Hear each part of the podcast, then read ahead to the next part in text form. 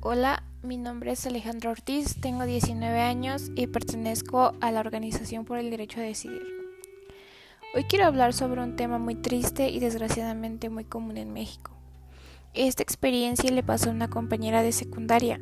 Ella sufrió un abuso sexual por parte de uno de sus familiares.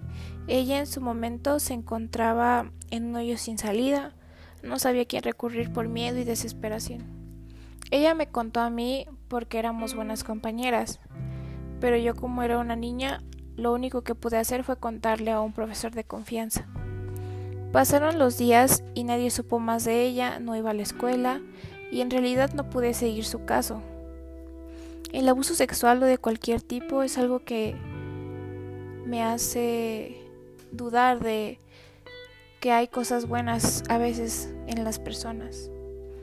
Es algo que a mí simplemente me parece una aberración. Esta situación me cambió totalmente la forma de pensar, de actuar y pues por obvias razones me uní a esta organización.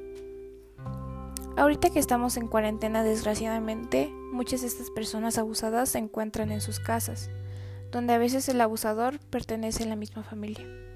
Por ello quiero brindar un espacio en mis redes sociales de reflexión y decido apoyar a la gente que pueda. Por eso, por aquí estaré brindándoles información sobre nuestra organización, esperando hacer un cambio.